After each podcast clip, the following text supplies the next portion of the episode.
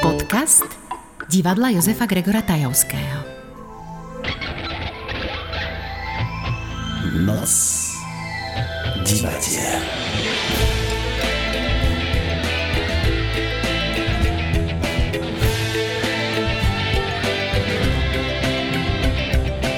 Divadlo, literatúra, dialógy.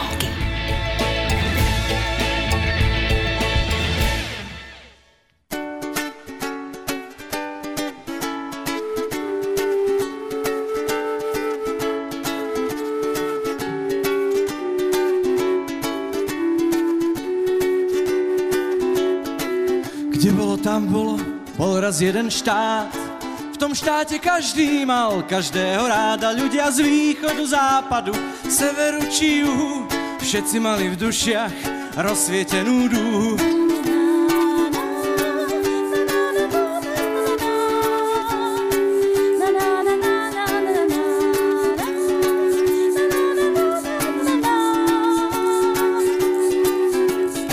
V uliciach výdať bolo usmievavé tváre, kresťania spievali si Hare Krishna Hare a v dobrej nálade mohli sa hneď pridať aj budhisti, jehovisti, moslimovia, židia.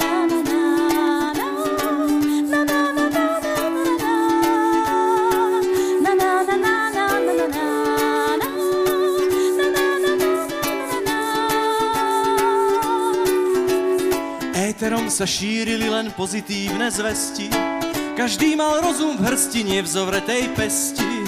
A slnečkári, aj dezoláti, pri distrete s borovičkou vraveli si, bratík, mám ťa rád.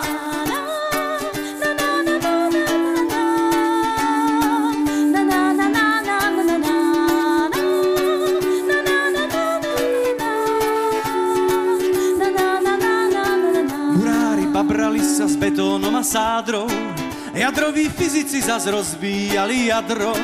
Básnici písali, aké je krásne ľúbiť, lekári liečili, politici plnili sľuby.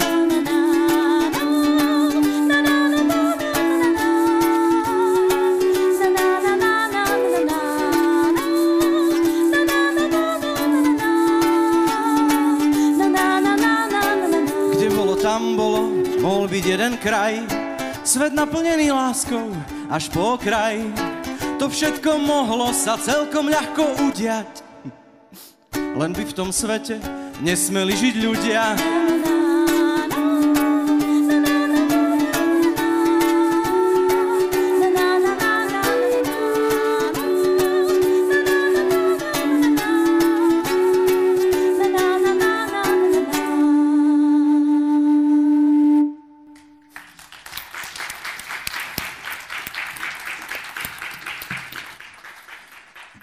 Tak týmto ľahko utopistickým songom otvárame dnešnú talk show, ktorá je súčasťou podujatia Noc divadiel.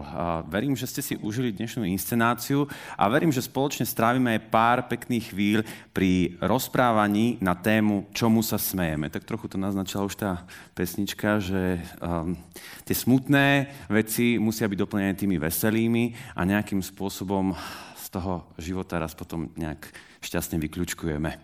A máme pripravených samozrejme pár hostí a hneď na úvod by som veľmi rád a, privítal a poďakoval Tomáša Pohorelca, ktorý prišiel k nám. To je Tomáš, Ďakujem ahoj. veľmi pekne za pozvanie. Tomáš, prosím ťa, ja, ja skôr ako predstavím svojich kolegov, lebo to sú známe tváre divadla Jozefa Gregora Tajovského, tak teba sa chcem spýtať uh, jednu vec, že, že čomu sa smejeme? tak ako povedal Gogol, sami sebe sa smejeme. A to je také zvláštne, pretože keď človek robí satíru a robí si žarty z druhých, tak v prvom rade musí prijať to, že potom si robia srandu z neho. A kritizujú jeho. V tomto sme my Slováci možno trochu zvláštni, že veľmi radi kritizujeme druhých a ťažko nám padne, keď niekto kritizuje nás. Dobre hovoríš, o tom sa dnes ešte budeme rozprávať a nieraz. A tebe irónia, sarkazmus, ba priam cynizmus nieraz, uh, nie je úplne cudzí uh, ani v tvojej tvorbe. Áno, ja to milujem. Ja Prečo? Sa, Prečo? Prečo máš pocit, že je to dôležité? pretože si myslím, že, eh, že, že ako si povedal, ne, nesmú byť ľudia len takí, že furt zamračení, smutní. Môj starý otec kedysi hovorieval, že doba vždy bola vážna, len ľudia sa vedeli viac smiať. Takže tak to je, smiech cez to slzy, to, je. je, to, to mám naozaj rád. Dobre, lebo aj pri tvojej piesni, ako musím povedať, že teda nepočul som ju prvýkrát a treba povedať, že je to novinka. A Úplne, vy ste počuli no, úplne prvý, prvý na svete. Nie, že by to bola nejaká výhra pre vás. Pochybujem, že ste počuli aj nejaké iné. Všetky pre vás by boli vlastne prvé na svete. Ja som vravil, že mu nie je cudzia irónia. Ale ďakujeme. Ja keď som už počul tú demo nahrávku, ktorú som dostal, tak sme uvážili aj s dramaturgom, že by to bola dobrá otváracia pieseň, tak tam už je jasné, že ako sa sa mejeme na mnohých veciach a ja som sa teda tak smial, vyvolávalo mi to celý čas úsmev na tvári a zvláštnym spôsobom ma to súčasne dojímalo. Mm. A teraz neviem, či smutným spôsobom alebo veselým, ale bolo to také smutno smiešné a o tom sa vlastne dnes budeme rozprávať a o tom asi budete aj spievať. Áno, určite. Dobre, ďakujem veľmi pekne, že si prišiel, Tomáš. A nielen ty, ale aj moji kolegovia. Začnem dámou Majka Knopová, herečka nášho divadla a tiež Ďurko Smutný. Vítajte, teším sa, že ste tu s nami.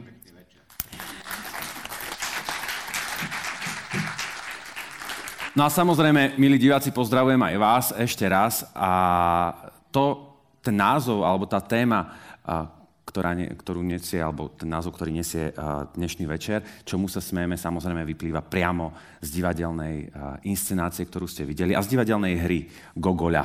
A to, keď sa vás pýtal Miško Ďuriš, predstaviteľ Mešťanostu, že čomu sa smejete a zrazu zistíme, že sa smejeme vlastne sami sebe.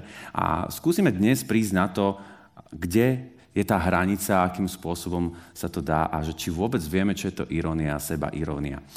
A hneď na úvod mi dovolte, aby som privítal dvoch hostí, ktorí tu už na tomto javisku dnes boli a sú to hlavní predstavitelia eh, inscenácie Revízor Miško Ďuriš a Dano Výrostek. Ahojte. A čo vy a satíra? Miško, my sme nieraz, keď sme sa stretli niekde tu v divadle pred predstavením, dokonca aj povedať, počas predstavenia, keď tak čakáme na výstup, tak si radi tak občas zaglosujeme. Uh, uh, ono, ono je to veľmi zaujímavé v tom zákulisí.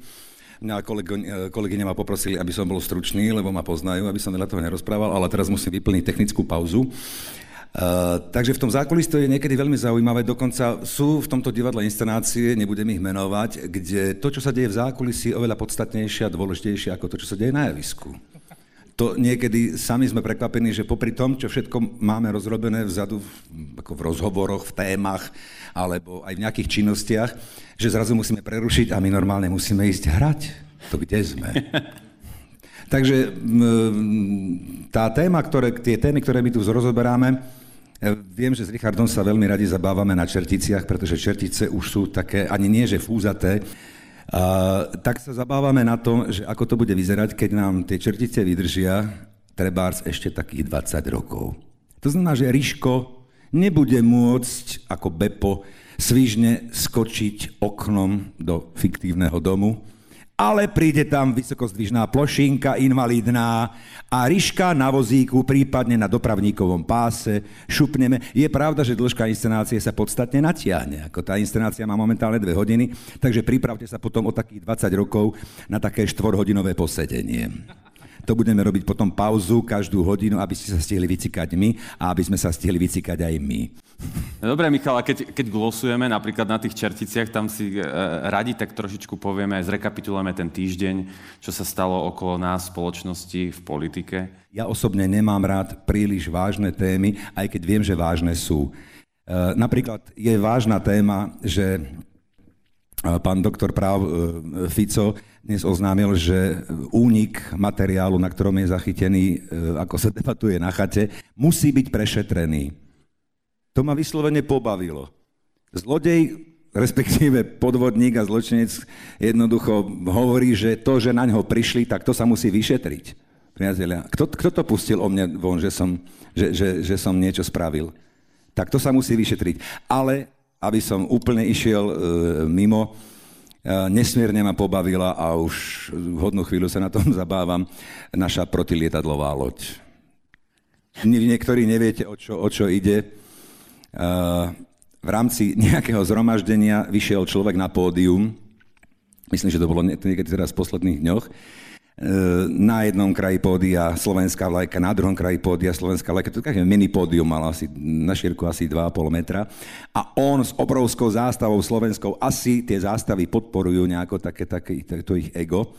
A oznámil, že nebude hovoriť o týchto, o očkovaní, nebude hovoriť o tom, že e, nás do niečoho núti štát, ale že minister obrany Naď a ministerstvo obrany kupujú protilietadlovú loď s 36 lietadlami. Tak to vám zostane rozumstať, už samotný pojem protilietadlová loď s 36 lietadlami je nonsens. Áno? A on to tam v plnom presvedčení hulákal, dosť e, ako emotívne sa to snažil predať. A ja som dlho nevedel, kde mohol prísť na, takú, na takýto nezmysel, lebo keď sa na tým človek maliny, pardon, e, zdôrazňoval samozrejme, že tu bude stať obrovské miliardy, a miliardy, ktoré sa dali využiť na dôchodky, dali sa využiť na sociálne zabezpečenie a ja neviem na čo všetko možné. A pozor, priatelia, my nemáme predsa more, tak tú loď niekde budeme musieť parkovať. No kde? Za drahé peniaze v Spojených štátoch ju budeme parkovať. U Američanov ju kúpime, u Američanov si ju zaparkujeme a aby sme dali najavo, že máme s nimi dobré vzťahy, tak ju pomenujeme Joe Biden.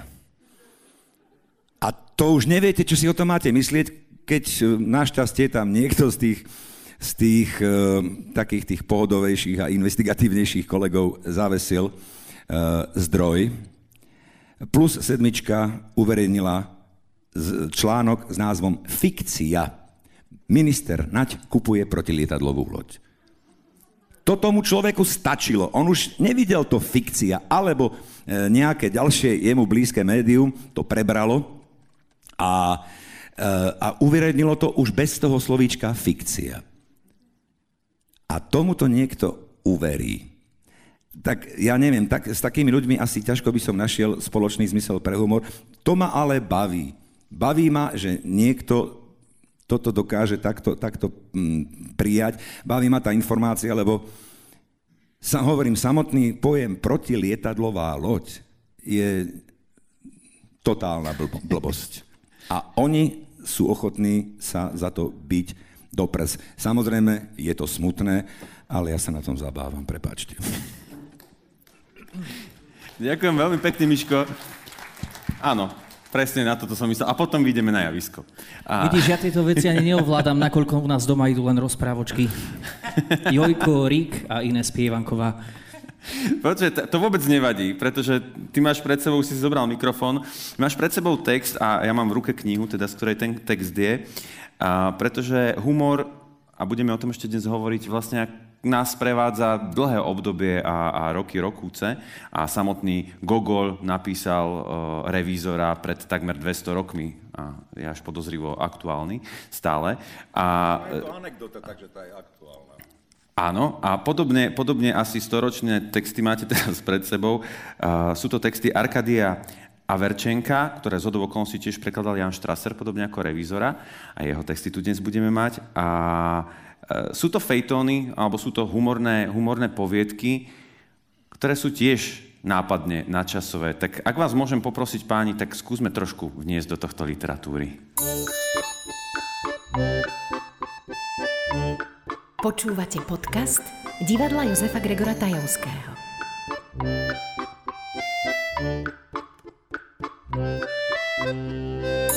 Bude to z knihy Humor pre hlupákov a volá sa to Kto ho predal?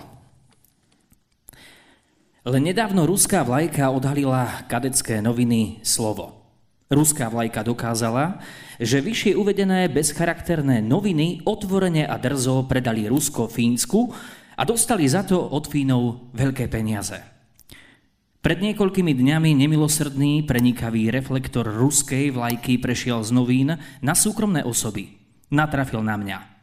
Vytrhol s tmy všetky moje činy a skutky a zistil, že presne tak ako židovskí novinári som aj ja podplatený, predávam svoju vlast vo veľkom i v malom, čím ju systematicky rozkladám a privádzam do záhuby.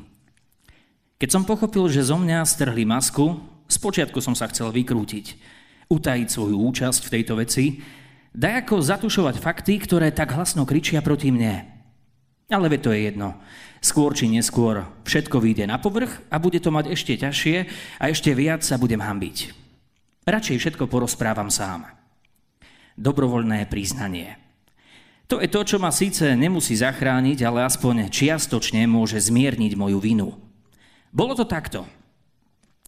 Raz mi slúžka oznámila, že sa chcú so mnou rozprávať dvaja páni vo veľmi vážnej veci. Kto je to? Spýtal som sa zvedavo. Tuším cudzinci, jeden akoby fín, taký pobelavý, a druhý malý, škuľavý, čierny. To bude pod istým Japonec. Dvaja páni vstúpili, pozdravili ma a podozrievalo si obzreli izbu. Čím môžem poslúžiť? Som markíz Okupa, pridelenec japonského vyslanectva. A ja, povedal blondín, ktorý sa nápadne pohrával s fínským nožom, som predstaviteľ fínskej revolučnej strany Vojma. Volám sa Muliajnen. Počúvam vás, prikývol som. Markíz lakťom šťuchol predstaviteľa, nahol sa ku mne, úprene sa mi zadíval do očí a zašepkal. Počujte, nepredali by ste nám Rusko? Môj otec bol kupec a zdedil som po ňom obchodníckú žilku. Nuž, záleží na podmienkach. Prižmuril som oči. Môžem ho predať. Prečo by som ho nepredal? Vaša ponuka? Ponúkneme vám slušnú sumu, odvetil Markýz Okupa. Nebudete škodovať, len to nesmiete prehnať. Nepreženiem, chladnokrvne som pokrčil plecami. Ale musíte si uvedomiť, čo vám vlastne predávam. Iste sa mi uznáte, že to nie je vrece zemiakov, ale celá obrovská krajina. A pritom, to by som rád zdôraznil, ja tú krajinu úprimne ľúbim.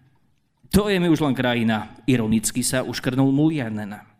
Áno, prosím pekne, krajina, zvolal som prudko. V každom prípade je väčšia ako vaša. Viac ako 50 guberní, dve sídelné mesta, úžasné rieky, železnice, obrovské množstvo obyvateľov, ktorí sa zaoberajú pestovaním obilia. Druhú takú nenájdete. No dobre, namietol Japonec, keď si predtým vymenil pohľad s Muliajnenom. Ale krajina je na mizine. Všade sa má chudoba. Ako chcete, chladne som predsedel cez zuby. Keď sa vám nepáči, tak nechajte tak. Nie, nie, nie, predsa len by sme ju vzali. Potrebujeme ju. Povedzte si cenu. Vzal som cerusku, pritiahol som si papier a začal som dlho a dôkladne rátať. Potom som zdvihol hlavu a povedal som rozhodne. 10 miliónov. Obaja vyskočili a zvolali jedným hlasom. 10 miliónov? Áno. Za Rusko? Áno. 10 miliónov rubľov. Áno, rubľov, nie fenigov, nie frankov, ale rubľov. To je nenormálna cena. Vy ste nenormálni, vykríkol som zlostne. Taká krajina za 10 miliónov, to je takmer zadarmo. Za tie peniaze máte takmer 10 morí, hrbu riek, komunikácie. Nezabúdajte, že v tej cene je aj Sibír, tá obrovská a nesmierne bohatá zem. Markýz Okupa ma počúval a premýšľal. Chcete 5 miliónov? 5 miliónov? Zasmial som sa. Rovno mi ponúknite 5 rubľov. Mimochodom, ak chcete za 5 rubľov, vám dám iné Rusko. Trochu horšie. Aj s vlajkou. Nie, pokrutil hlavou Mulianen. To nechcem ani za 5 rubľov. Viete čo, ponúkame vám 7 miliónov, viac ani kopejku. To je naozaj zvláštne, že sa takto jednáte. Až ma striaslo od úrážky. Kúpujete to, čo je pre pravého vlastenca to najdrahšie a ešte aj jednáte. Ako myslíte, povedal Mulianen. Poďme okupa. Kamže, kamže, zvolal som. Počkajte, ja vám spustím milión. Nech škodujem. Nemal by som to robiť. Krajina je veľmi kvalitná. Za tú cenu nájdem kdekoľvek kupca. Ale prosím, ako budúcim dobrým zákazníkom vám spustím milión. Spustite tri. Tu je moja ruka. Poklepal som si po vystretej dlani. Posledné slovo. Spustím dva. Za osem. Platí?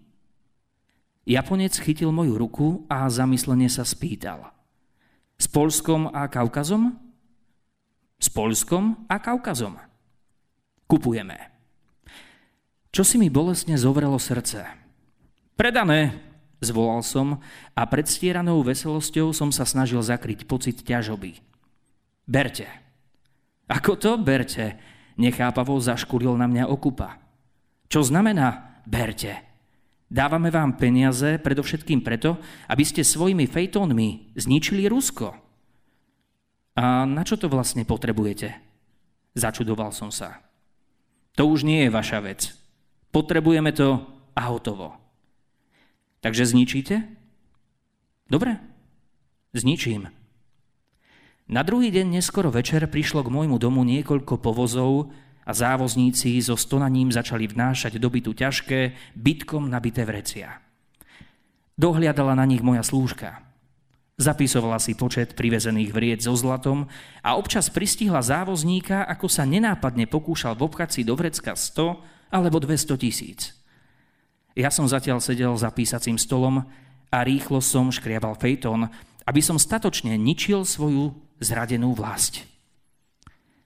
Teraz, keď som skončil svoju ťažkú, no úprimnú spoveď, je mi ľahšie na duši.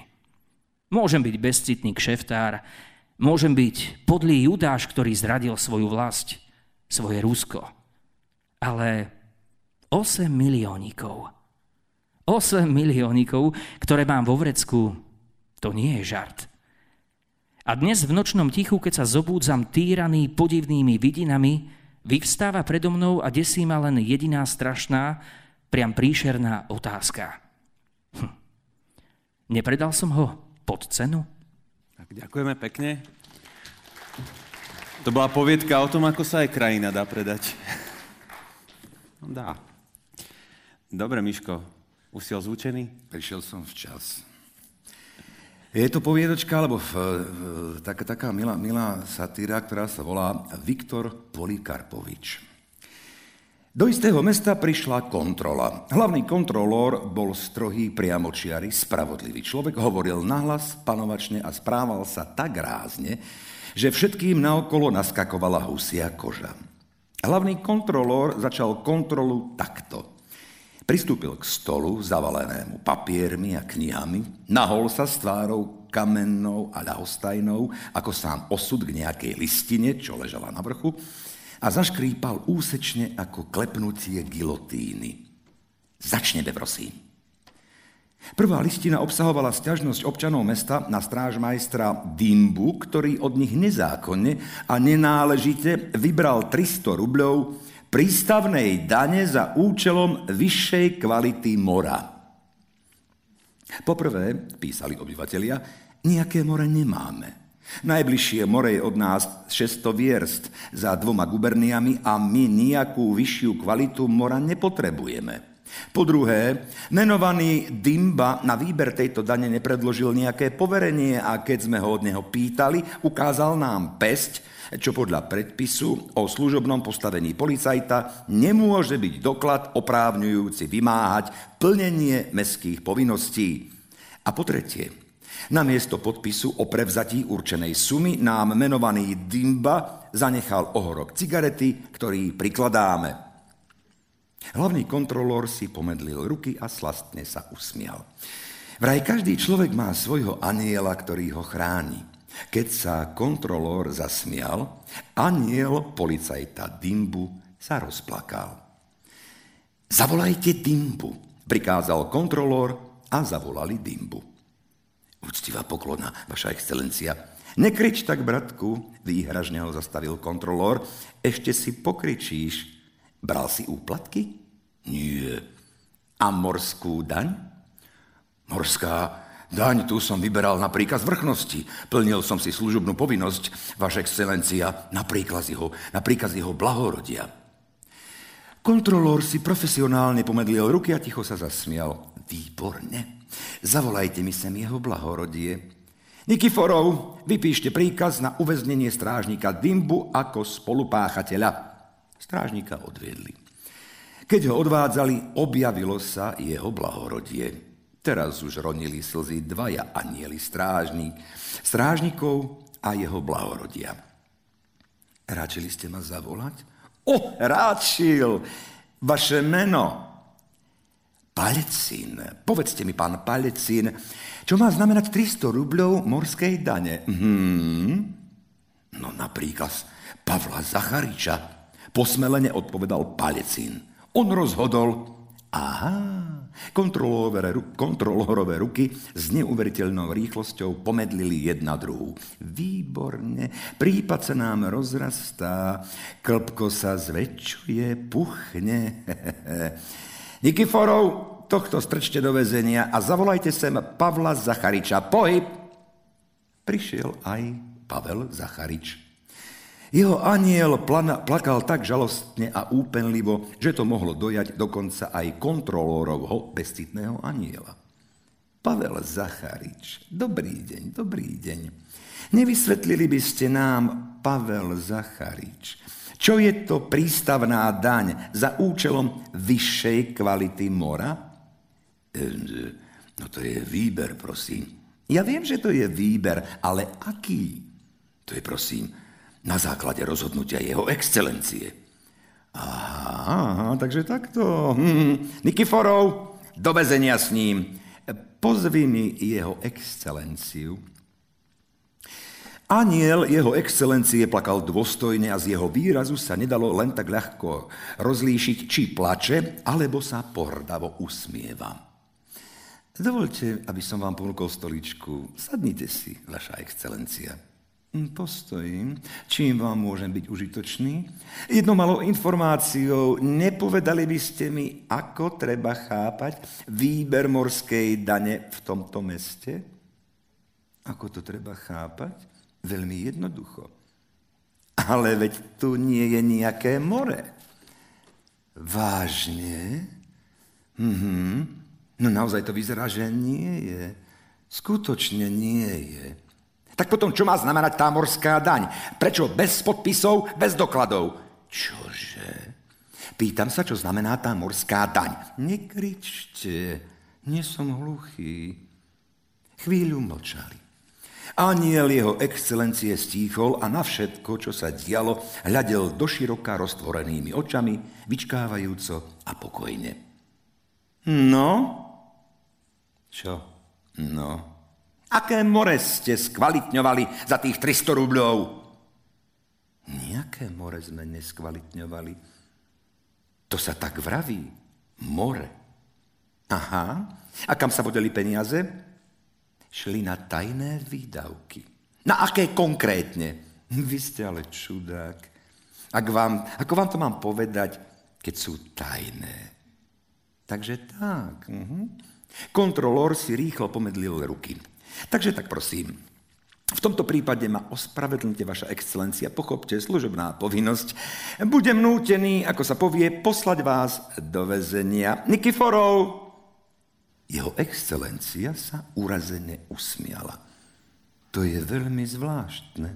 Projekt morskej dane sme vypracovali dvaja. A do väzenia chcete poslať len mňa? Kontrolórové ruky sa rozbehli ako dve rýchle biele myši. Aha, tak, tak, tak, tak. Spolu ste to vypracovali, no a s kým? Jeho excelencia sa usmiala. S jedným človekom. Nie je tu najší petrohradský úradník. Áno, a kto je to? Jeho excelencia chvíľu mlčala a potom, hľadiac do stropu prižmúrenými očami, zreteľne vyslovila. Viktor Polikarpovič. Zavládlo ticho.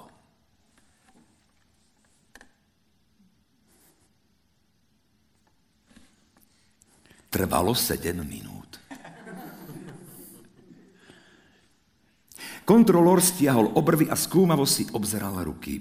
Potom prehovoril. Tak, tak, tak, tak, tak. A ako sa vybrali peniaze? V zlate či v bankovkách? V bankovkách. Keď v bankovkách, tak je to v poriadku. Prepáčte, že som vás obťažoval. Vaša excelencia, no... Aniel jeho excelencie sa vľúdne uškrnul. Môžem ísť? Kontrolór si vzdychol. No, čo sa dá robiť? No, môžete ísť. Potom stočil do trúbky žalobu na dýmbu, priložil si ju k oku a zahľadel sa na stôl s papiermi. Prišiel Nikiforov. Čo s uväznenými? Všetkých prepustíte? Vlastne nie. Aha. Strážnik Dimba si posedí 7 dní za fajčenie pri plnení služobných povinností. Nech si zapamätá, že sa to nesmie. Darebák. A všetci anieli sa zasmiali. Okrem toho Dimbovho. Tak, ak by ste chceli vedieť, akú daň najbližšie budeme platiť, tak morskú. Za zlepšenie kvality mora. Pro, naproti, aby sme mali kam dať tú loď proti lietadlu. No. Presne tak. Dobre, máme na to pesničku? Ďuri mi hovorí, máme na to pesničku. My sme sa takto, my sme sa dohodli a, s, na, s našou kapelkou dnešnou, že o, oni majú na všetko pesničku. tak povedali, že budú priebežne vyberať. Tak nech sa páči.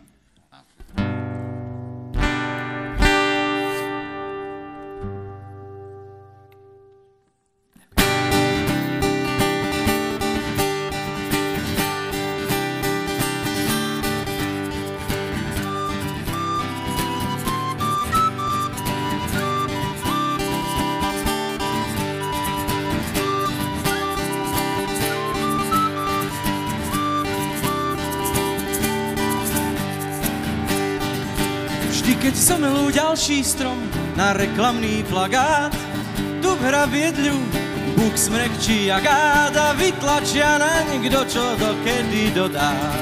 Spievam, všetko je podvod, len mlieko je voda, všetko je podvod, len mlieko je voda.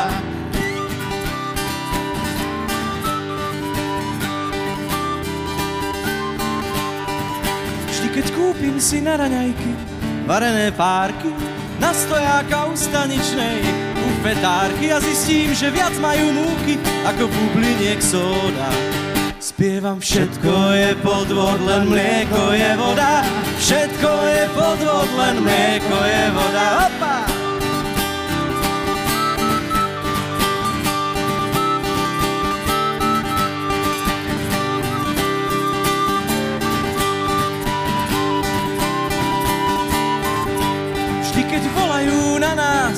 Tribúni pálni, že o rok to bude lepšie ako v lani, len musíme vydržať, veď ono sa to podá. Spievam, všetko je podvod, len mlieko je voda, všetko je podvod, len mlieko je voda.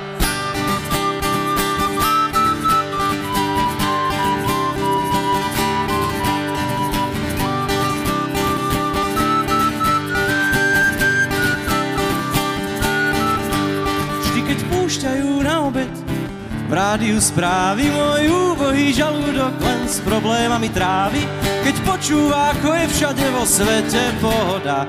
Spieva všetko je podvod, len mlieko je voda. Všetko je podvod, len mlieko je voda. Opa!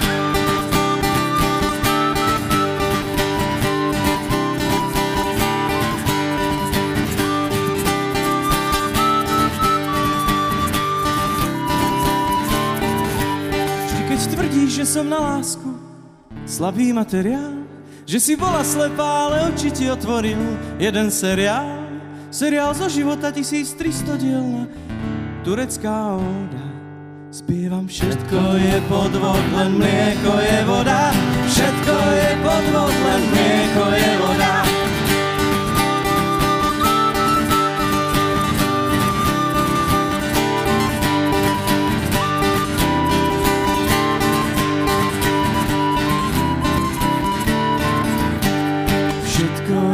Podvod, len mlieko je voda. Všetko je podvod, len mlieko je voda. Všetko je podvod, len mlieko je voda. Všetko je podvod, len mlieko je voda.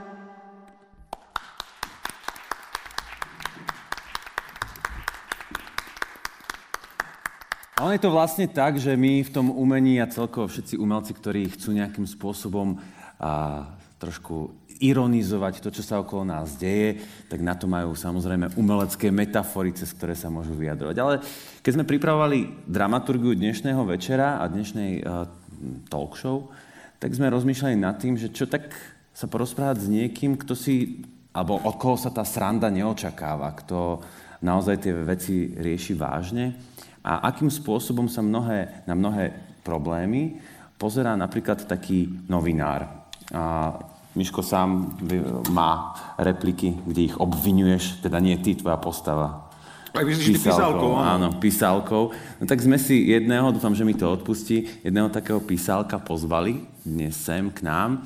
A je to novinár, redaktor denníka ZME a zároveň zvolenčan. Na to som ho vydieral, keď som ho sem volal. Je to jeho povinnosť. Dámy a páni, Peter Kováč. Noc divadiel.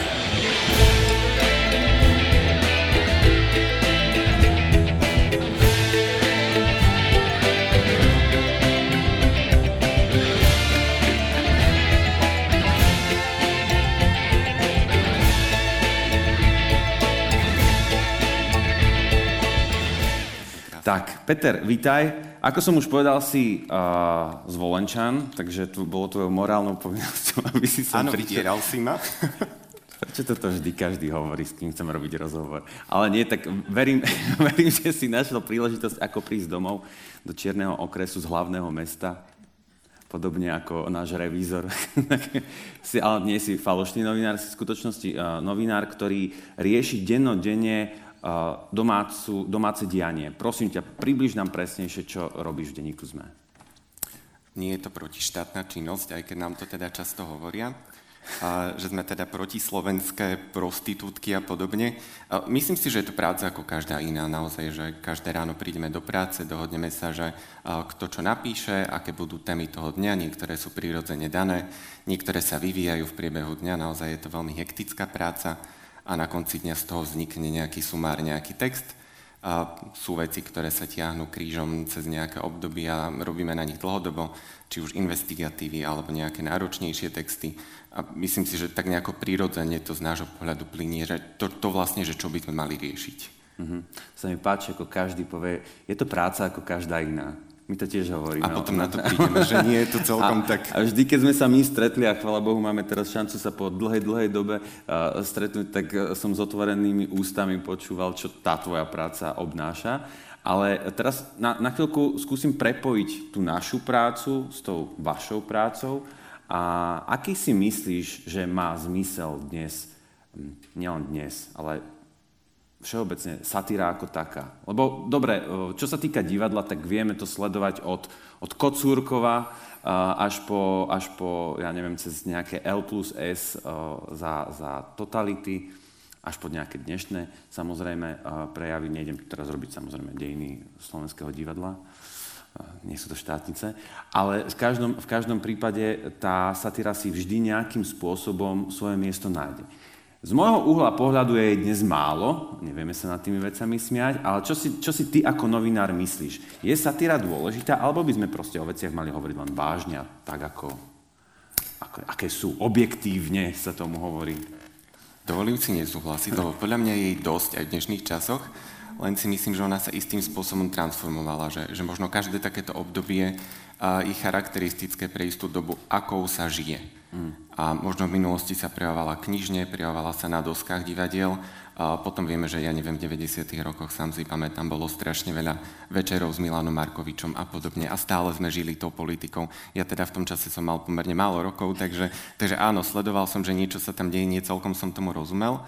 Ale... A, že to, a že to rozčuluje niektorých ľudí? A že to rozčuluje, ale zároveň, že sa na tom bavia, áno, že, áno, že to bol taký väčší zdroj tém. A myslím si, že tou dobou, ako, v akej žijeme a že žijeme naozaj rýchlo, tak sa to naozaj pretransformovalo do toho, že, že počúvame podcasty, že, že sledujeme na internete nejaké zomry, nejakú cynickú obludu, že pozeráme uh, ťažký týždeň s, s Gorduličom a tak ďalej, že, že tá forma sa zmenila, ale ten obsah tu stále je. A Má naozaj, to zmysel? Má to zmysel? Určite áno. Že, ako, myslím si, že aj v tejto hre zaznelo strašné množstvo odkazov tých, ktoré zľudoveli, že sám som sa na tom zabával. Uh, konkrétne poviem, neviem, či si to všetci všimli, ale teda okrem toho, že tu sme pri žatve, mňa strašne pobavila krabica šampanského s peniazmi, ktorá teda naznačuje ten úplatok, o ktorom už niekoľko týždňov píšeme, ktorý údajne smeroval pre Petra Pellegriniho. A ospravedlňujem sa, nebudem veľmi konkrétny, ale teda niektoré Miško veci... už prekonal túto bariéru hneď v úvode, takže, mo... takže pár mien, takže no nie, niektoré mená to. padnú, ale teda myslím si, že pomáha tej spoločnosti hľadať nejaký nadhľad na to, že sú to všetko vážne témy, vážne možno aj kauzy a je, je to celé naozaj polutovania hodné, že nie, niektoré veci sa dnes dejú, ale na druhej strane, keď sa na to človek pozrie s tou nadsázkou, je to vtipné. Mm-hmm. Lebo naozaj takéto naše kocúrkovo si tu žijeme. Mení sa len tá doba Stále okolností. aktuálne kocúrkové. Určite áno. No dobre, uh, ja teda počúvam aj váš piatoček, ktorý máte uh, na podcastoch, veľmi, veľmi rád.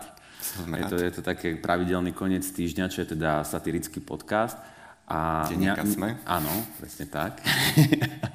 a nejakým spôsobom, ale vždy, vždy sa zamýšľam nad tým, že, že do akej miery uh, to mm, má šancu podávať aj nejaké informácie, ak mi rozumieš. Že, že je, je, je to len o tom, že sa na niečom idem zasmiať, alebo, alebo je to naozaj o tom, že vyjadrujem názor?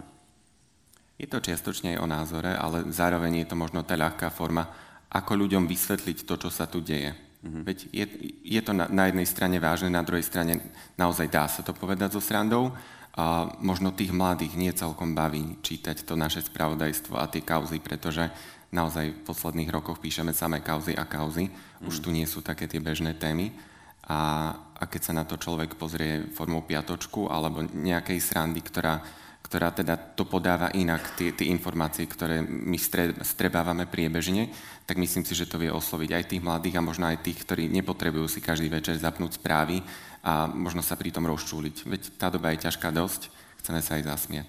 No dobre, a teraz skúš, hľadám, balansujem na hrane toho, že kam, kam, kam nás to až dovedie, ale uh, teba často tiež počúvam v podcastoch a ty sa často vyjadruješ k mnohým kauzám, ktoré, ktoré sleduješ. A vie, vieš nám nejaké absurdnosti, lebo ja stále tvrdím, že my umelci nedokážeme vymyslieť nič tak absurdné, ako dokáže vymyslieť sám život. A stretol si sa s nejakými absurditkami, ktoré, ktoré sa dejú okolo nás, ktoré si si povedal, že toto, toto by fakt patrilo do divadelnej hry? Napadajú mi dve veci. Jedna mi napadla tuto pri rozprávaní o, o tých protestoch zo 17. Septembra, novembra a, a o tom, že teda sme kúpili protilietadlovú loď, pretože ja som sa teda zúčastnil zo zvedavosti, som sa bol pozrieť aj tak polopracovne na proteste, ktorý bol pred parlamentom, protestoval tam Smer a teda jeho prívrženci. A naozaj, že oni si takúto úvodnú reč rozdelili do troch fáz alebo do troch kapitol a jedna sa venovala médiám samozrejme. A najnovšie máme označenie, že, že my sme čerieda sorošovských prasiat. A to, to Robert Fico tak nejako začal používať, ale teda bolo to venované tomu, aký sme nedôveryhodní ako novinári, ako celok. A, a zároveň, naozaj o pár minút, ako sme si vypočuli toto, Smer začal hovoriť, že treba predčasné voľby, lebo a začal obviňovať súčasné, súčasné strany z niektorých kauz, no môžem povedať, že väčšinu použil také, o ktorých sme písali a vyťahli sme ich na svetlo Božie. A vrátane kauzy jedného advokáta Ziga, to bola taká kontroverzná zmluva medzi ministerstvom hospodárstva a týmto advokátom. A, a naozaj, že človek, ktorý celkom do toho vidí, tak sa možno tak pousmeje. Tí ľudia mu ťapkali tak či tak. No a teda druhá vec, ktorá mi napadá, to ma veľmi pobavilo, to bolo pár týždňov dozadu.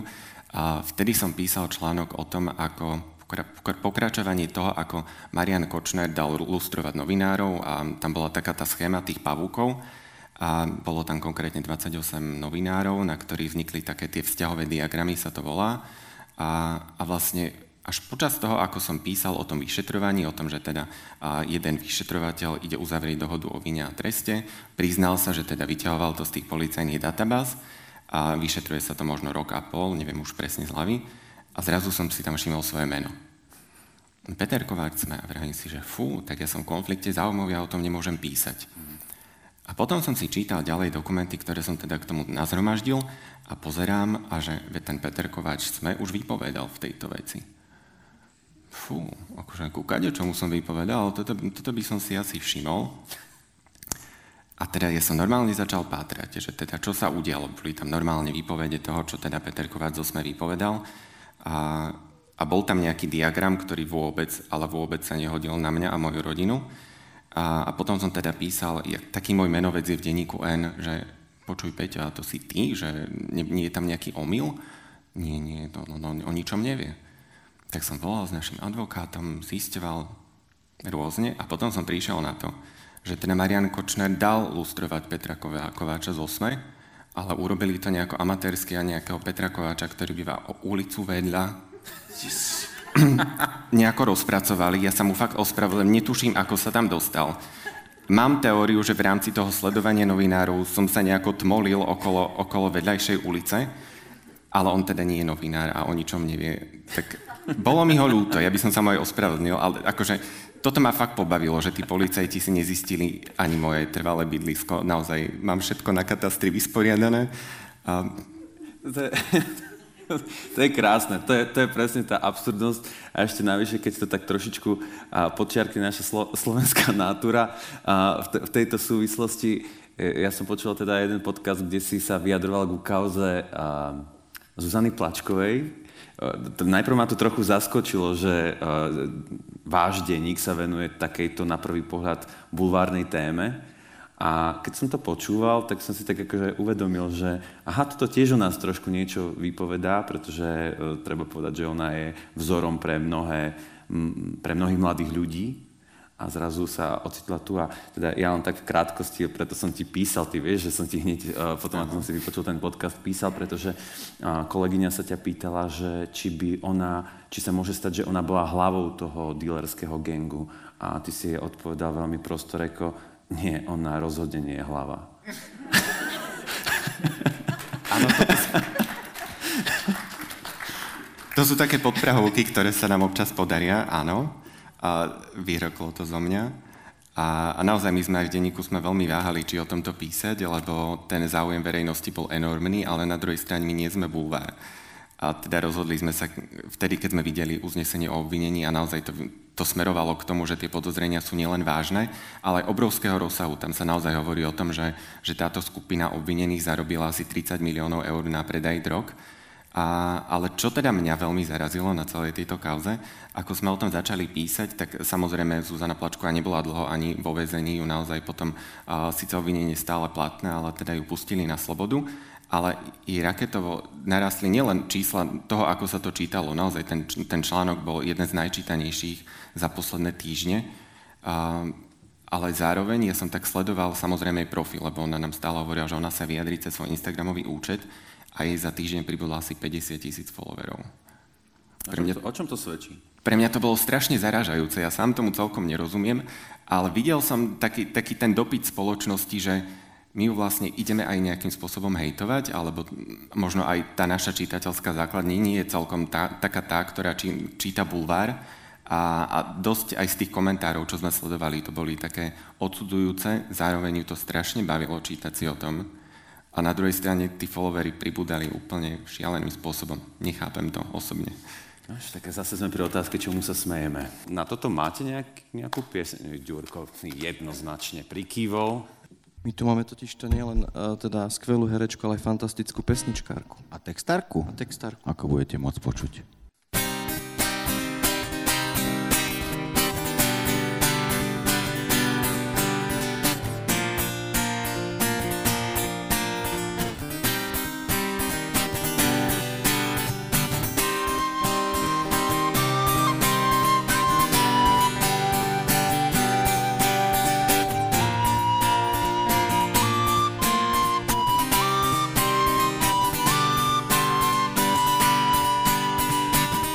Mesta do mesta nesie sa správa, že pravda tu nás už nemá práva, že sa sem nehodí, nehneď ustúpi a pani ložodnej majetok kúpi z kraja do kraja.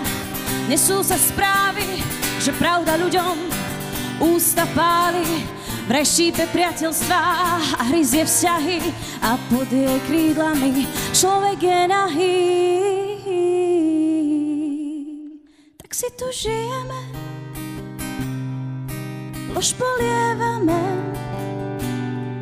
úsmevy držíme a len dúfame, že nás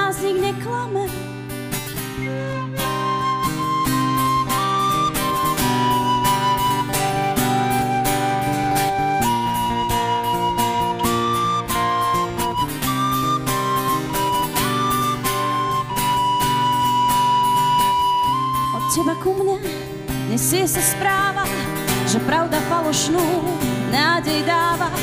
Ťažko sa počúva a horšie vraví, tak si tu posielajme falošné správy od vás až k nám. Nesú sa správy, že pravda sa ťažko, ťažko trávi, vraj to zle zarába a veľa prezrádza a tak ju pani lož zdanlivo nevinne nahrádza. Tu žijeme, lož polievame, úsmevy držíme a len dúfame, že nás nik neklame.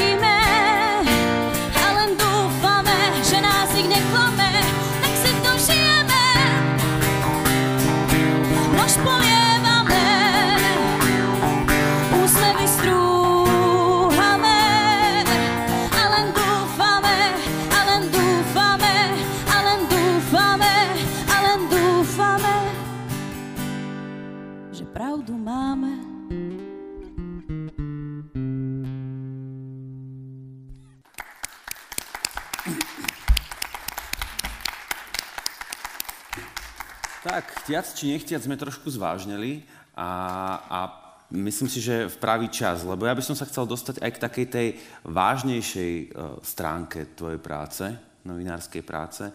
Mm, dá- dám to rovno tak na rovinu, že cíti sa novinár na Slovensku slobodne?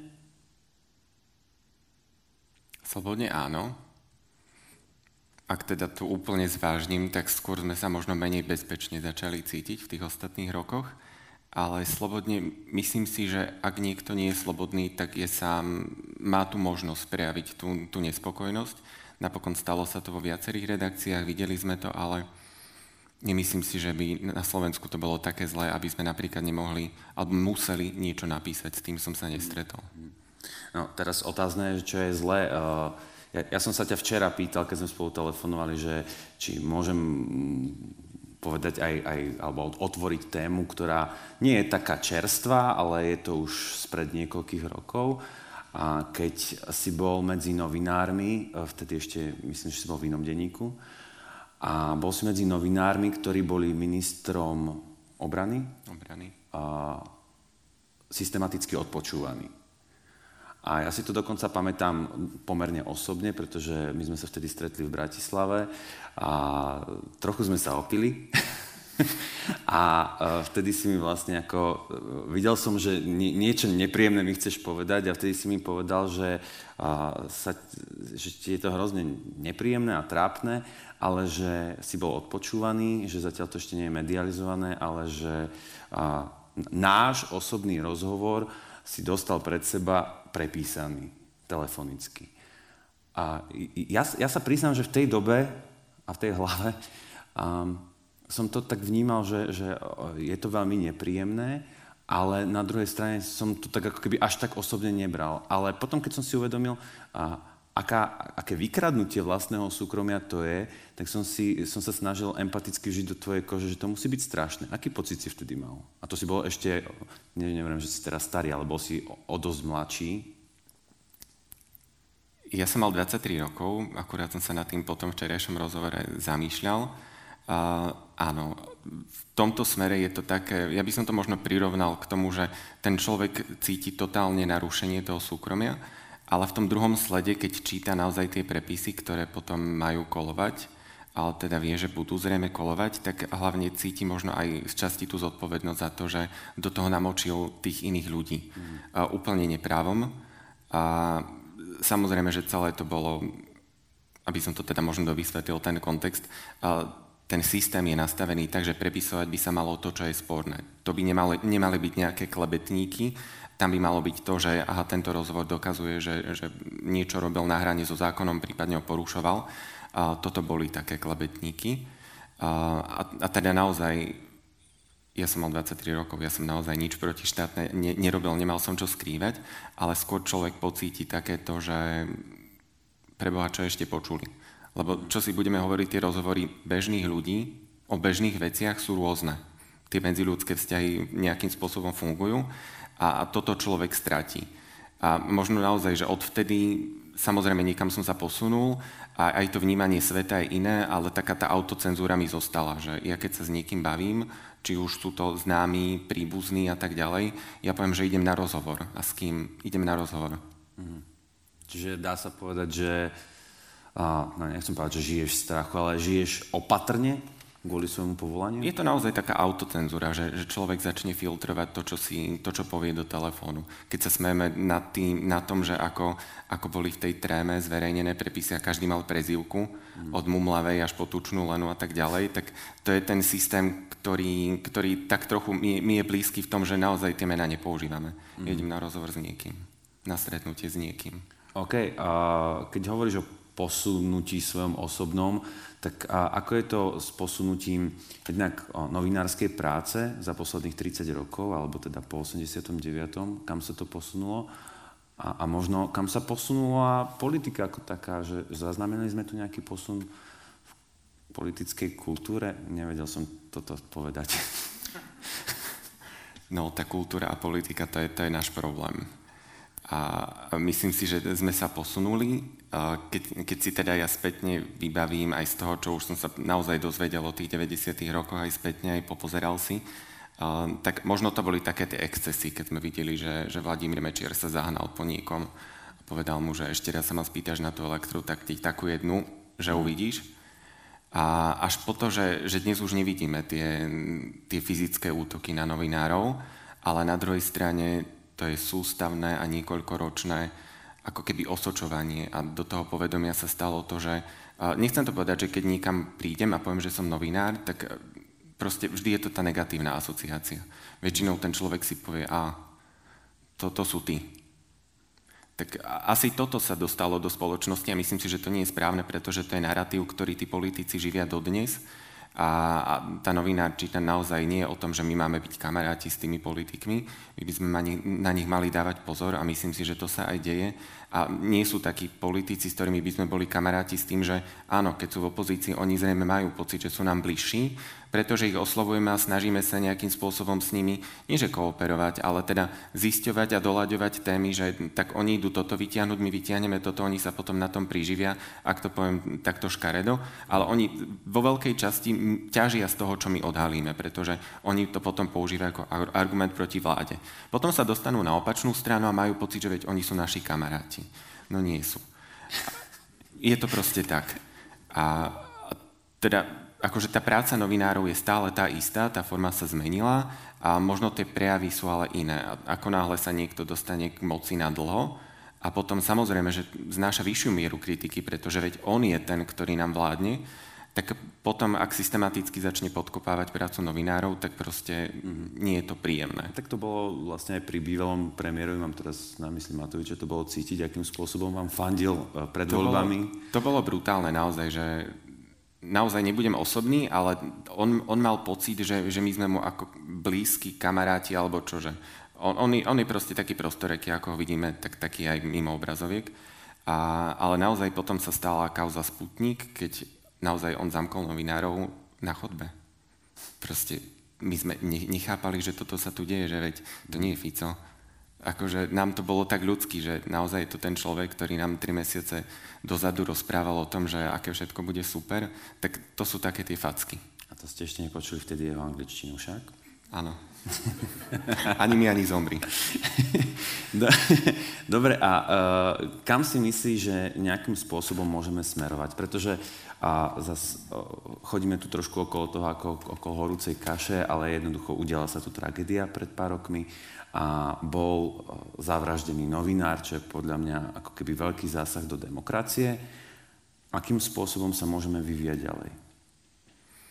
ako spoločnosť skrz tvoju prácu? Ja si myslím, že aj keď to vyznie úplne hrozne, ale je to stále ten očistný proces, ktorý musíme prejsť. Jasné, že všetci by sme boli radšej, keby to nedospelo k niečomu takému strašnému, ale na druhej strane je to vývoj spoločnosti, ktorý vidíme, že na západe sa udial, alebo sa deje. Proste tá spoločnosť si zrejme musí uvedomiť niektoré veci, že, že niektoré veci sú začiarov, že niektoré veci nebudeme tolerovať. Naozaj aj spomínaná vražda tou spoločnosťou pohla, aj keď niekedy si dnes vravím, že tí ľudia na to zabudli, mm-hmm. keď, keď teda znova útočia napríklad aj na novinárov, ale myslím si, že v tom uvedomovaní si toho, čo sme ešte ochotní tolerovať, v súvislosti so všetkým tým, čo potom vyplávalo na povrch, tak to nás veľmi posunulo. No dobre, uh, ja som vravel, že budeme aj trošku vážnejší, dúfam, že nám to nemáte za zle, ale k tomu smiechu museli sme to aj trošku aj vybalansovať. A uh, čo si myslíš, máme, máme nejakým spôsobom sa smiať ďalej? Určite áno. Aj na tých vážnych veciach. Ja si myslím, že je tu toľko podnetov. tak ono, vždy sa tak hovorí, že ono by to bolo aj smiešne, keby to nebolo smutné. My si to hovoríme tiež a veľmi často. Dobre, ale uh, ja ak sa nemýlim, dnes, keď sme sa, teda my sme sa stretli a potom vlastne prišiel Miško. Miško, máme tu stále hostia, ktorého si spomínal? No, ja nevidím, no. neviem, sedeli tamto v, v kúte nie, už museli odísť. Museli už museli odísť. odísť. Nevadí, nevadí, škoda. Mohol som sa skôr ozvať. A totiž to my sme tu mali uh, kolegu divadelníka z New Orleans. Úplne náhodou Úplne náhodou. človek. Včera, včera sa ozvali z divadla z pasáže kolegovia z Mestského divadla v v Banskej Bystrici, že majú návštevu a všetky aktivity, ktoré mali pre neho pripravené pre svojho vzácného hostia, lebo oni tam boli asi pred 15 rokmi, robili v, spolupráci s divadlom e, v Houstone aj v New Orleanse, e, oni robia s mentálne telesne postihnutými ľuďmi, e, kooperovali v rámci nejakej inscenácie, takže bolo to veľmi príjemné. A on občas, tento pán, prichádza sem na Slovensko a prišiel včera v piatok, takže ja som na poslednú chvíľu u našej prevádzky zháňal ešte veľmi, na kolienkách lístky, prevádzka lístky zohnala a pán odišiel. No. Aj tlmočníčku sme zháňali. Aj tlmočníčku sme, áno. Nevadí. Ja, ja som sa chcel trošku spýtať, že ako to, lebo my niekedy žijeme tak silno v tej slovenskej bublinke, a že akým, akým spôsobom to, to funguje, lebo však tam tiež ne, nemajú núdzu o to, k čomu robiť satíru na no, budúce. Tak ešte, tam sa o srandu chvíľku staral Trump, takže... A tak ja si myslím, že Trump im zabezpečil mnohým televíziám. Ja aj to myslím, že bude. Materiál. No ale, ale teraz, to... budú mať, teraz sa budú zabávať na tej našej protilietadlovej lodi. Však si predstavíš, že popri tých raptoroch bude tam našich 36 čmeliakov. Však to bude zábava. Môžu sa pretekať. Dobre, uh, tak na budúce. Pozvi ho prosím ťa na Dobre. ďalšiu noc divadiel. Ja si to poznačím do, do, do diara, že keď príde Steve najbližšie z New Orleans, takže sa má zastaviť u nás na, na debatu. Dobre, ďakujem Prepačte. pekne. Peťo, ďakujem aj tebe, že si uh, prišiel do zvolená. Som rád, že si nezabudol, že si zvolenčan. Ja som takisto rád. A dúfam, dúfam, že k nám zavítaš častejšie. Veľmi rád. Diváci, uh, vám tiež ďakujem veľmi uh, pekne, že ste prišli, že ste s nami strávili noc divadiel, aj keď za tých podmienok, aké sú, no žiaľ Bohu, tá situácia uh, si nám obmedzila to publikum a Teraz neviem, že či je to dobrá správa alebo zlá správa, ale dnes je to vlastne posledný krát, čo sa mohlo tu zísť aspoň 100 divákov. Od pondelka to bude 50 divákov, ale napriek tomu sme šťastní, že vás máme. A aj kvôli vám je Noc divadiel. Takýmto spôsobom sme sa zapojili do medzinárodného projektu, pretože dnešok nepatrí len slovenským divadlám, ale európskym divadlám. Aj to som sa chcel spýtať, ako je to v Amerike. A verím, že sme aj iným spôsobom vlastne nahľadli na to, čomu sa smejeme. A skôr ako sa rozlúčime a zahrá nám kapela ešte jednu pieseň, tak potom ako zahrá pieseň, tak sa ešte rozlúčime tradičným zapalovaním, ešte viete, to je niekoľko koncov, tradičným zapalovaním sviečok, ktoré bude sa odohrať tento rok tu na javisku. Ale ja sa tak trošku lúčim, pretože sa lúčim aj s poslucháčmi podcastu, pretože dnešný, dnešné stretnutie bolo nahrávané a ak náhodou niekto z našich divákov nemohol byť tu, tak si ho vypočuje v našich podcastoch. Ďakujem veľmi pekne a prajem vám ešte pekný zvyšok noci divadiel. Tá pieseň má už 20 rokov súvisí s tým, čo nás čaká. Skoro 20 rokov. A teda, keď sme hovorili, že musíme ešte k niečomu dospieť, tak vo veľa veciach už sme dospeli, už sme dobehli ten západ. Ja som pred 20 rokmi prvýkrát prišiel do Veľkej Británie, do Škótska a to bolo úžasné, lebo som tam videl ne, ne, nepostriekané vlaky, vznútra čisté a už miestami niekde aj tu také jazdia, napríklad v Tatrách. Mali tam už vtedy kebab, čo by za to Miňo Mazurek dal. už v tej dobe. Ale pre mňa bol najväčší šok, keď som začiatkom októbra vyšiel do práce a zrazu som zbadal to mesto vysvietené. Sviečkami vianočnými. A ja som si povedal teraz, keď to vidím na okolo, že a dobehli sme ich, už aj u nás je to.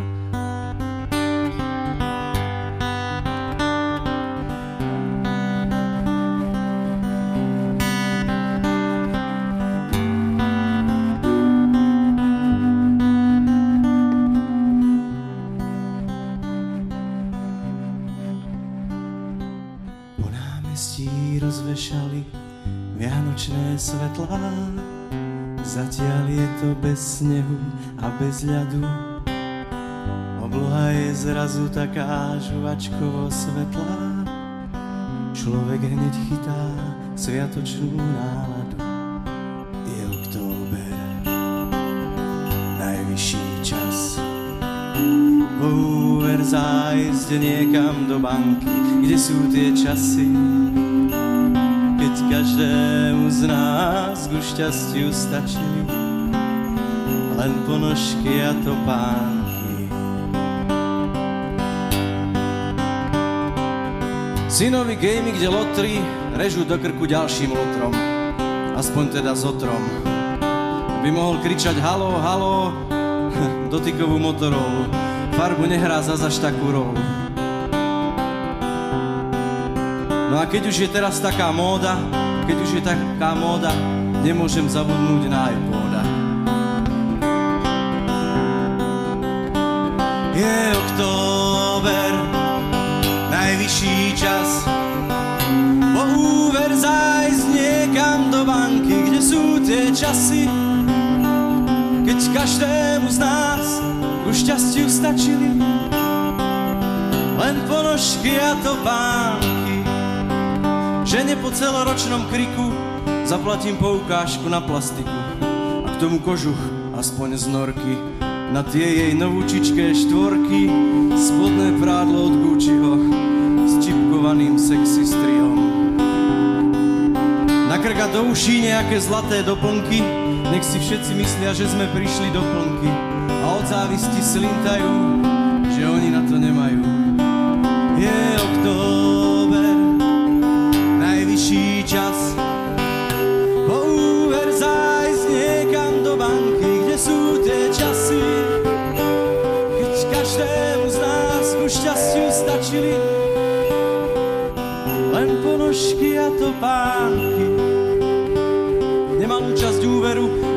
samozrejme na dceru, tá je tento rok zmotaná na Hannah Montana.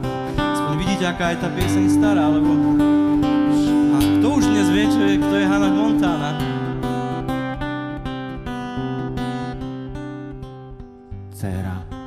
cez koronu miesto na škôlku, zmotala sa na lavkovú patrolku. Tak musím zohnať všetko z tej série, nech sa na mňa nená série. Tak ako naposledy nezohnal som peračník a DVDčko a na tvári sa jej chúďaťu vyhodili také hnusné vredy. A aby dievča videlo, ako má vyzerať správny muž a žena, nemôžem zabudnúť na Barbinu a Kena. Je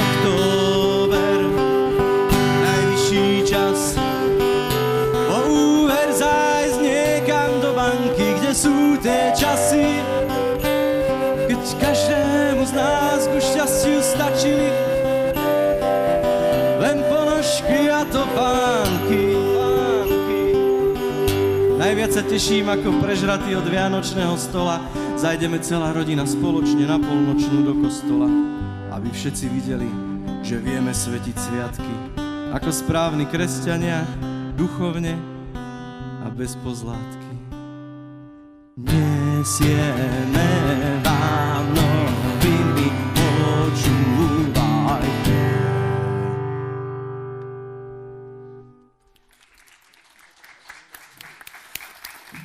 Ďakujem veľmi pekne. A teraz v tomto momente spustíme uh, stream, takže v najbližších chvíľach sa spojíme v podstate cez internet a cez ten International Network s celým svetom divadelným. Ja to trošku naťahujem, aby Gabika to vedela nastaviť, pretože v tomto momente prichádza tradičné zapalovanie sviečok a tým ukončíme dnešnú noc divadiel. Takže už sme v eteri? Ideme na to, púsme si zvučku. Noc divadiel.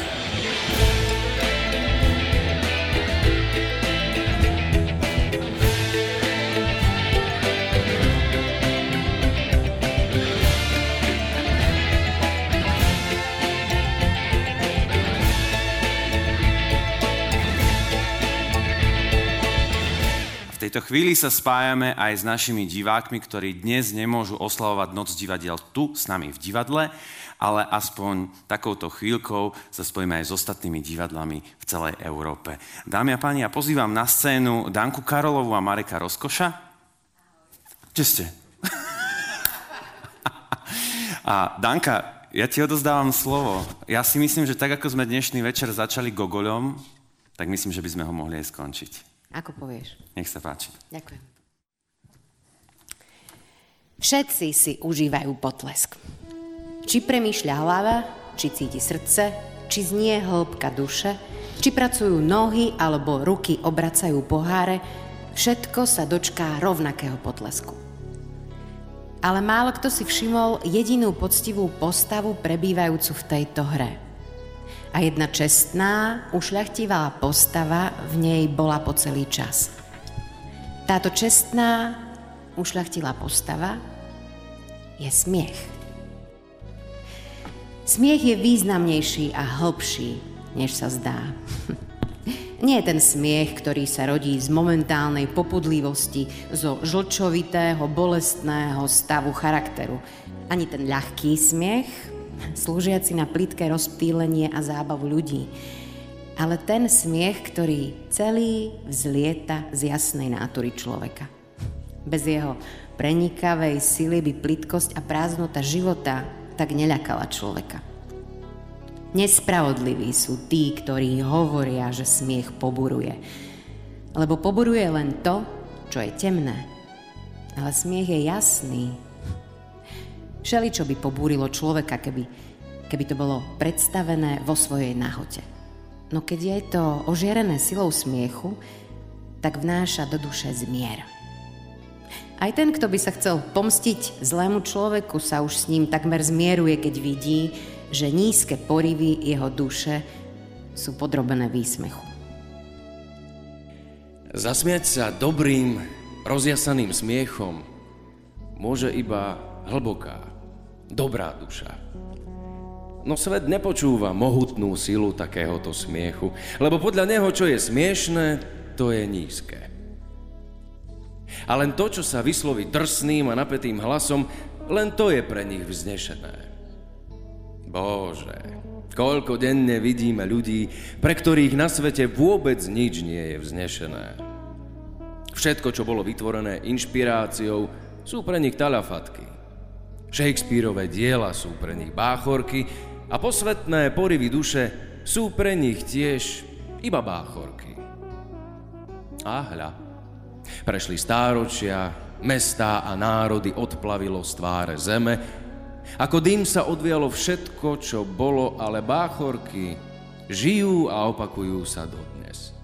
A počúvajú ich múdri panovníci, veľkí vladári, nádherný starec aj mladík plný ušľachtilého snaženia. Takže len smelšie na cestu. Svet je ako vodný vír. Večne v ňom krúžia názory a mienky, no všetko premelie čas. Ako šupky odlieta to lživé a ako tvrdé zrná ostávajú nepohnuté pravdy. Čo sa pokladalo za prázdne, môže sa neskôr prejaviť vyzbrojené prísnym významom. V hlbine chladného smiechu sa môžu nájsť iskry väčšnej mohutnej lásky. A kto vie, Možno potom všetci uznajú, že v dôsledku práve tých zákonov hrdý a silný človek je v nešťastí bezvýznamný a slabý. Ale v dôsledku tých istých zákonov slabý uprostred bied vyrastie ako velikán.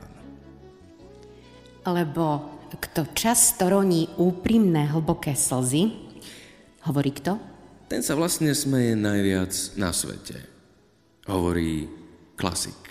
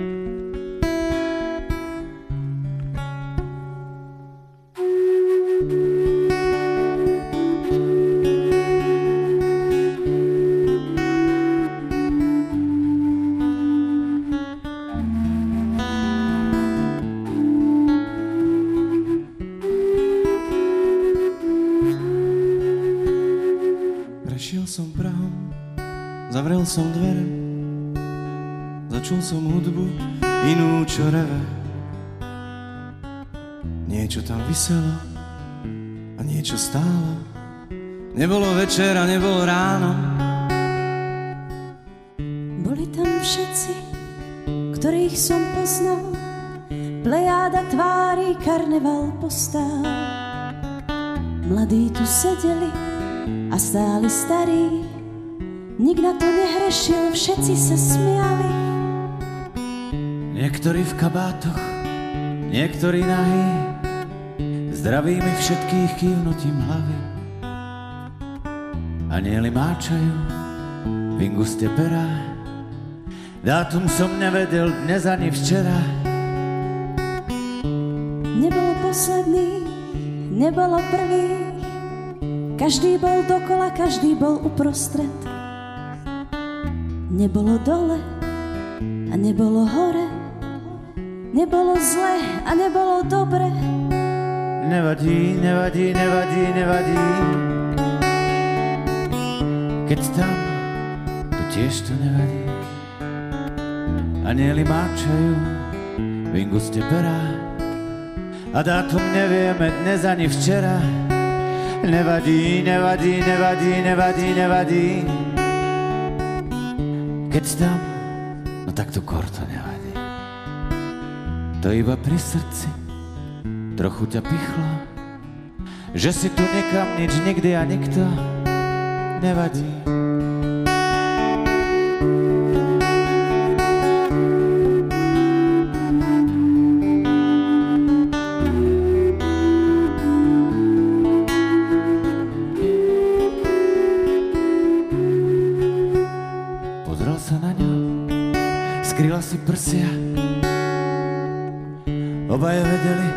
Stretnúť sa musia. Počítam, že už spíš, keď toto píšem. Prečítaš, povieš mi, Veď je to kliše. nevadí, nevadí, nevadí, nevadí, nevadí. Keď tam, tiež to nevadí. Anieli máčajú v inguste perá a dátum nevieme dnes ani včera. Nevadí, nevadí, nevadí, nevadí. Keď tam, no tak to Kor to nevadí. to iba pri srdci všetkých nás pichlo, že ste nám odišli ako si rýchlo, ale nevadí. Počuješ to ticho, človeče? Anieli dolietali, padá sneh. To už nie je ševelenie ich to už len ticho padá sneh. Zakrie všetko nečisté, a pripraví vlahu pre budúce klíčiace. Je dolietané. Pozri do mutnej rieky. Ten odraz, ktorý v nej nevidíš, je tvoj obraz. Usmej sa, človeče. Veľmi ti to svedčí. Tvoj úsmev je šťastie. Tvoj úsmev je vesmír. Je láska. Dobro. Poznanie. A práve o to poznanie išlo po celý čas tvojho bytia. Aj keď prichádza úplne nakoniec. Ale napokon ani to nie je dôležité. Nič. Nikde. Nikdy. Nikto. Na čo? Na čo? Na čo? Usmej sa, človeče. To je všetko. Možno iba poďakuj.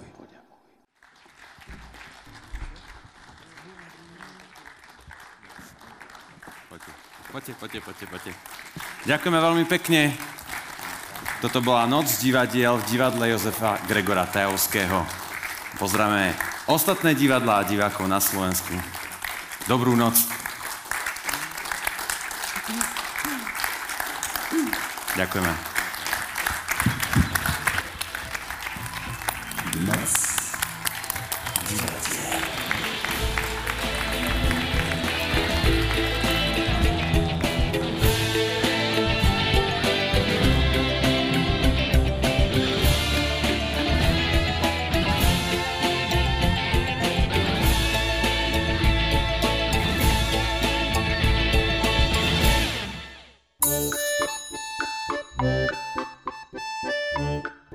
Počúvali ste podcast divadla Jozefa Gregora Tajovského.